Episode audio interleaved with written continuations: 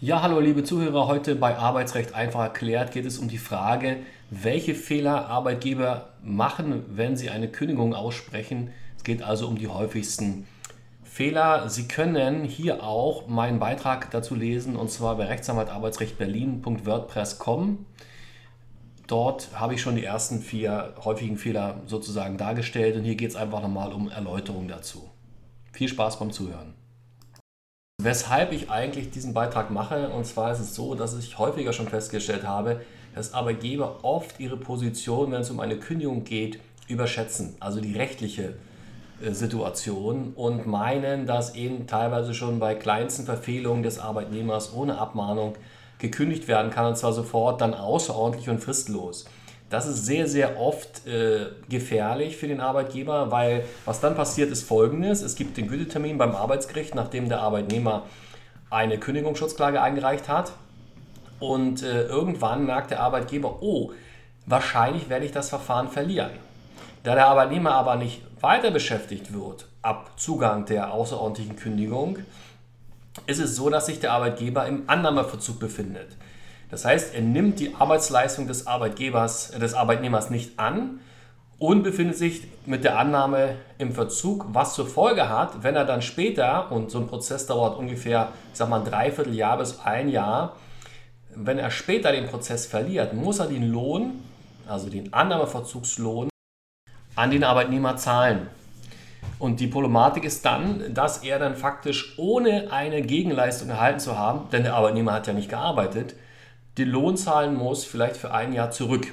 Der Arbeitnehmer muss sich Zwischenverdienst anrechnen lassen, wenn er also woanders schon gearbeitet hat. Das darf er auch, nur nicht bei der Konkurrenz darf er während des Kündigungsschutzverfahrens arbeiten.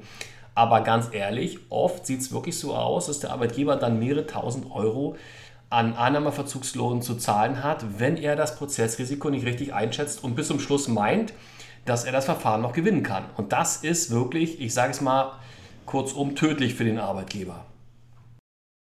Von daher ist das kein theoretisches Problem, sondern hat eine große Praxisrelevanz. Und ähm, ja, dann würde ich sagen, fangen wir mal an mit den häufigsten Irrtümern. Viel Spaß.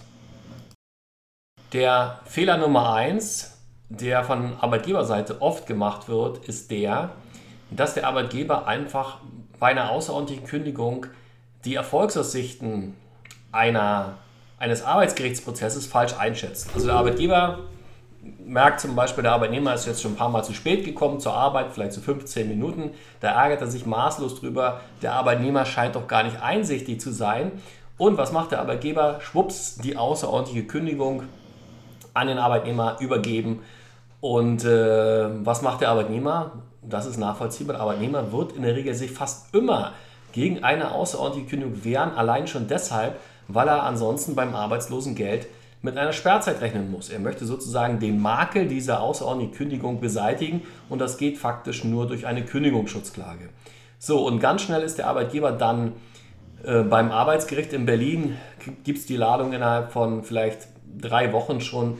Und auch den Termin gibt es recht zügig beim Arbeitsgericht. Also man kann davon ausgehen, nach Einreichung der Klage gibt es den Termin ungefähr so, ich sag mal, vier bis sechs Wochen nach Einreichung der Kündigungsschutzklage. Und der erste Termin, das ist der sogenannte Gütetermin. Und dort wird der Richter, da muss man aber auch ein bisschen vorsichtig sein, der Richter hat natürlich ein Interesse daran, den Rechtsstreit durch Vergleich zu erledigen, versuchen, einen Vergleich herbeizuführen. Und er wird auch schon Andeutungen machen hinsichtlich, ob er der Meinung ist, dass der Kündigungsgrund hier ausreicht für eine außerordentliche Kündigung. Und da wird das Gericht schon entsprechende Andeutungen machen. Und wer so ein bisschen Ahnung hat vom Arbeitsrecht ohnehin, aber auch vielleicht von Andeutungen eines Richters, der würde schon recht schnell heraushören, in welche Richtung das Gericht hier sehr stark tendiert. Das kann man also schon recht deutlich vernehmen. Zwar wird das Gericht immer sagen, ja, die Kammer hat noch nicht entschieden und die Kammer ist ja gar nicht anwesend, ist ja nur der Einzelrichter erstmal im Gütetermin, aber man merkt schon recht schnell, in welche Richtung äh, der Wind weht. Und wichtig ist aber auch, der Richter selbst, wie gesagt, hat ein Interesse, einen Vergleich herbeizuführen. Dann ist die Akte sozusagen vom Tisch.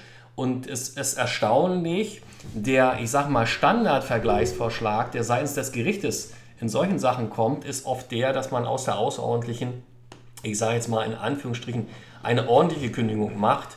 Aber wenn der Arbeitnehmer Ahnung hat und der Anwalt, der ihn dort vertritt, noch mehr, dann wird es so sein, dass man das im Normalfall ablehnt, äh, weil die außerordentliche Kündigung ohnehin dann wahrscheinlich nicht durchgehen wird. Also kurzum, es gibt den Gütetermin und wenn der aber scheitert, dann haben wir genau die Situation, die ich vorhin geschildert habe, dass es dann mehrere Monate später einen Kammertermin gibt und im Kammertermin entscheidet die Kammer, also der Richter und zwar ehrenamtliche Richter und dann wird gegebenenfalls gegen den Arbeitnehmer, äh, gegen den Arbeitgeber entschieden, mit der Folge, dass er den Annahmeverzugslohn zu zahlen hat.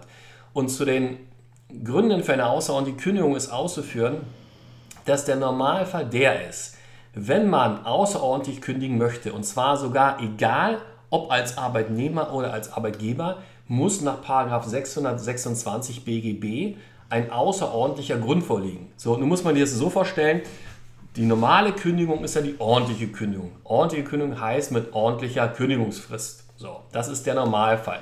Die außerordentliche Kündigung ist eben nicht der Normalfall. Sie ist die Ausnahme. Das heißt, die Ausnahme vom Regelfall. Und an eine außerordentliche Kündigung sind sehr, sehr hohe Ansprüche, Anforderungen zu stellen.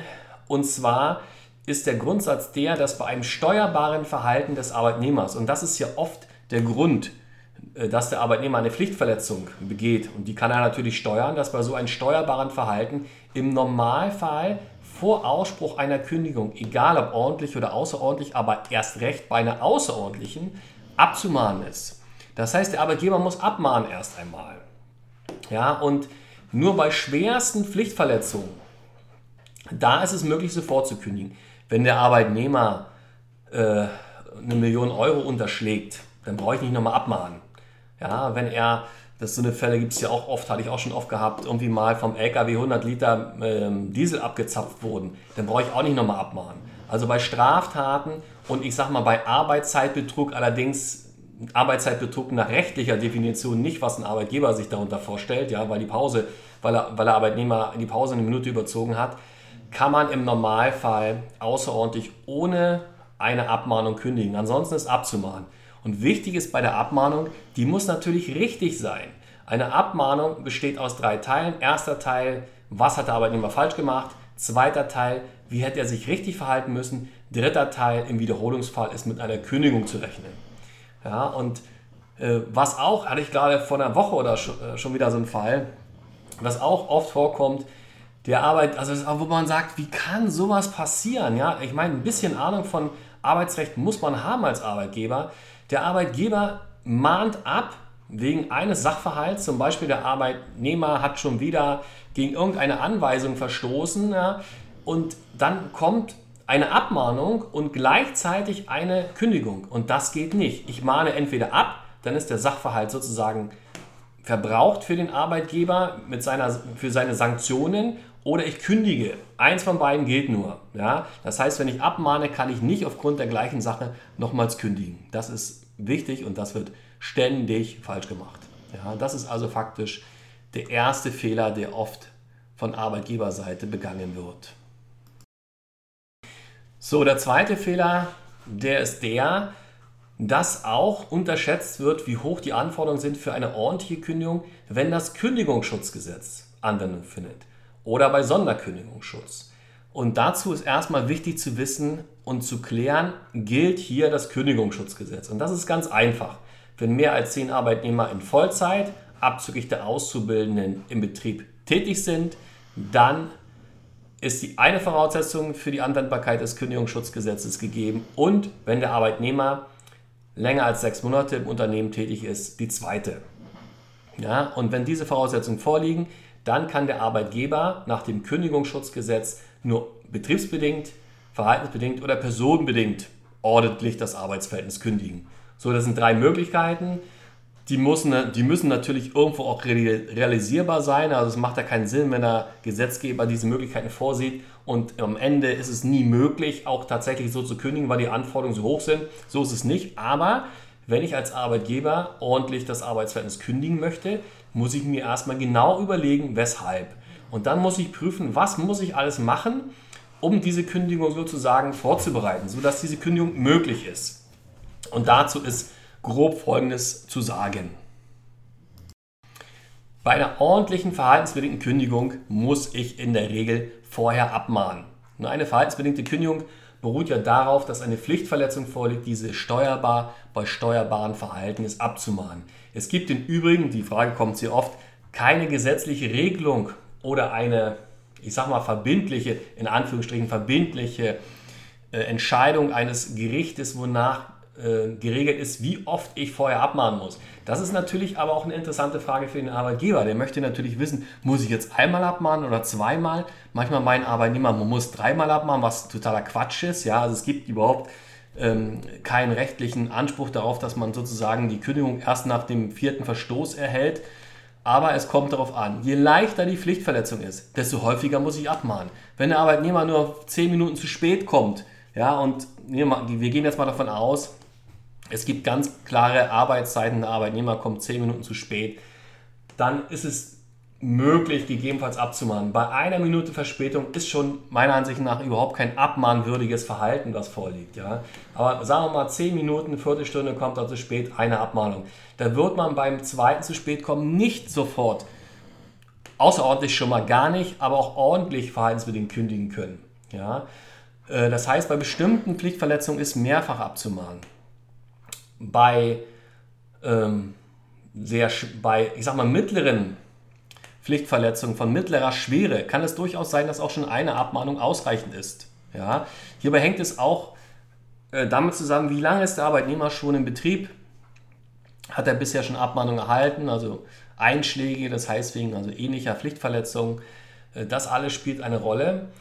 Und darüber hinaus äh, ist es so, dass eben äh, es auch Fälle gibt, wo man gar nicht abmahnen muss, wenn eben zum Beispiel Diebstahl, Unterschlagung von Firmeneigentum vorliegt. In solchen Fällen ist eine Abmahnung entbehrlich, weil faktisch das Vertrauensverhältnis so schwer gestört ist, dass ähm, eine Abmahnung nicht mehr erforderlich ist, sondern man kann sofort kündigen und in solchen Fällen sogar außerordentlich.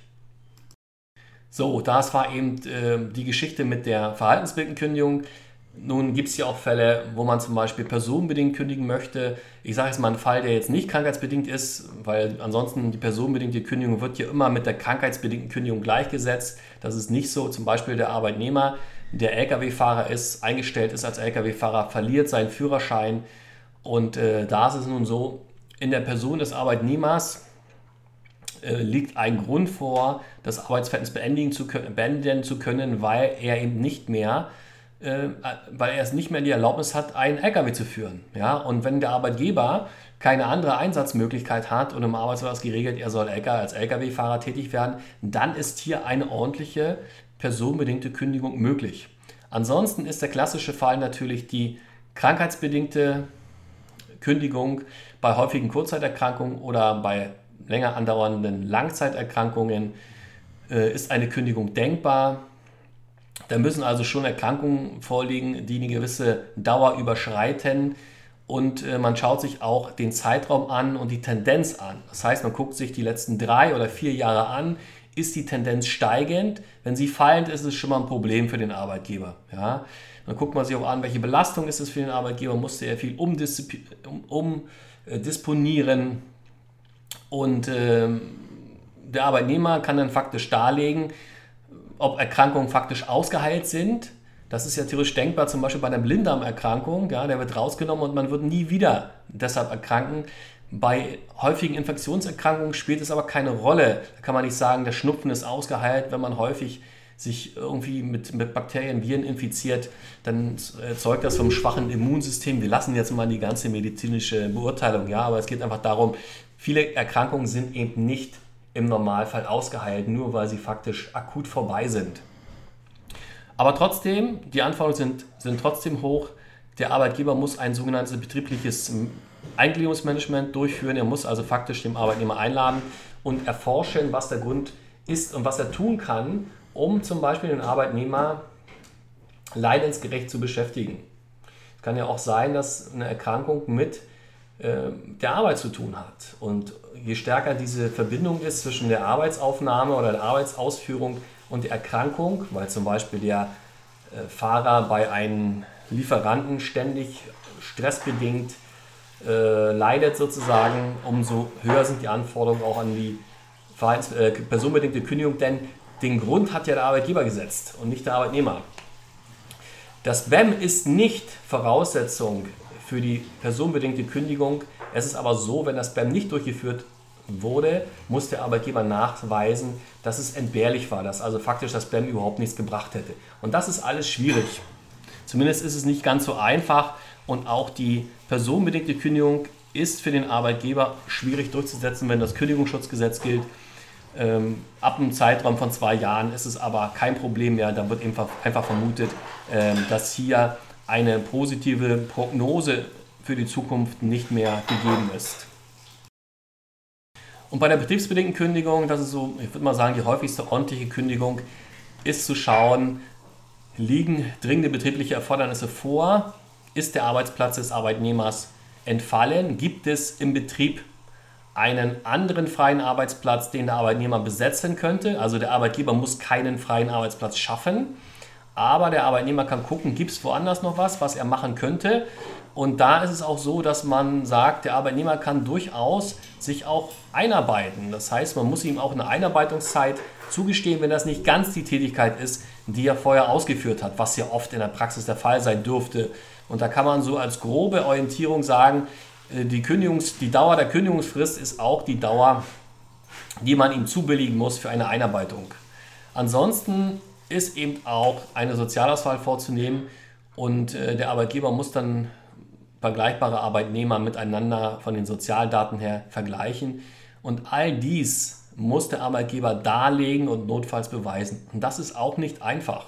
Oft ist es so, dass es vielleicht betriebliche Gründe vorliegen, aber der Arbeitgeber guckt sich genau an, welchen Arbeitnehmer möchte er am ehesten entbehren. Wer macht vielleicht die meisten Probleme, vielleicht ist jemand, wer ist Low-Performer und damit kommt er nicht durch.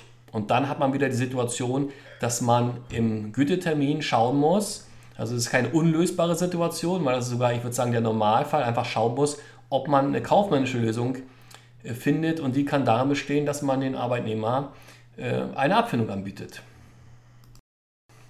Und bei den Fehlern jetzt kommen wir zu dem Fehler Nummer drei, das ist der letzte für heute. Äh, und zwar ist es so, Kündigungserklärung. Ja, jetzt will man sagen, ja, was soll denn da schieflaufen? Ich sage, es läuft sehr oft was schief. Die Kündigungserklärung ist faktisch die Erklärung in diesem Schreiben, dass man das Arbeitsverhältnis beendet durch Kündigung. Ist klar, sollte Kündigung oben drüber stehen, es muss richtig adressiert sein auf dem Briefkopf des Arbeitgebers. Ich hatte mal einen Fall, da stand, Sie sind entlassen. Das ist natürlich auf dem weißen Papier. Ja, das ist natürlich gar nichts. Und da ist es so, Zweifel gehen zulasten des Arbeitgebers. Ich würde aber den meisten Hörern jetzt recht geben, die sagen, ja, wie oft kommt sowas vor? Es kommt nicht oft vor. Was aber oft vorkommt, ist, dass es äh, Probleme gibt bei der Formulierung der Kündigung. Dass viele Arbeitgeber zum Beispiel formulieren, äh, bei einer außerordentlichen Kündigung, wir kündigen das Arbeitsverhältnis fristlos, was nicht ganz richtig ist, aber das ist auch noch okay. Wenn man aber zum Beispiel außerordentlich kündigt, dann sollte man immer hilfsweise auch nochmal ordentlich in der Kündigungserklärung die Kündigung erklären. Und zwar würde das dann so lauten, hiermit kündigen wir das zwischen uns bestehende Arbeitsverhältnis fristlos aus außerordentlichem Grund und dann kommt Komma, hilfsweise zum nächstzulässigen Zeitpunkt ordentlich oder ordentlich zum nächstzulässigen Zeitpunkt. Damit stellt man klar, wenn die außerordentliche Kündigung nicht greift, dass man aber dann zumindest eine ordentliche Beendigung möchte. Bei einer ordentlichen Kündigung könnte man schreiben, äh, hiermit kündigen wir das zwischen uns bestehende Arbeitsverhältnis ordentlich und fristgerecht zum und dann rechnet man die Frist aus, ja, und dann macht man Komma hilfsweise zum nächstzulässigen Zeitpunkt. Damit gibt man zu verstehen, dass wenn man die Kündigungsfrist falsch berechnet hat, man dann aber auf jeden Fall zum, zur richtigen Kündigungsfrist das Arbeitsverhältnis beenden möchte. Das ist eben das, was manchmal nicht ganz so klar ist. Und auch hier ist die Problematik, dass eben, ja, wenn man sich nicht genau ausdrückt, dies immer zu Lasten des Arbeitgebers geht. Ja, das war's für heute. Ich werde das fortsetzen mit den häufigsten Fehlern. Äh, vielen Dank fürs Zuhören.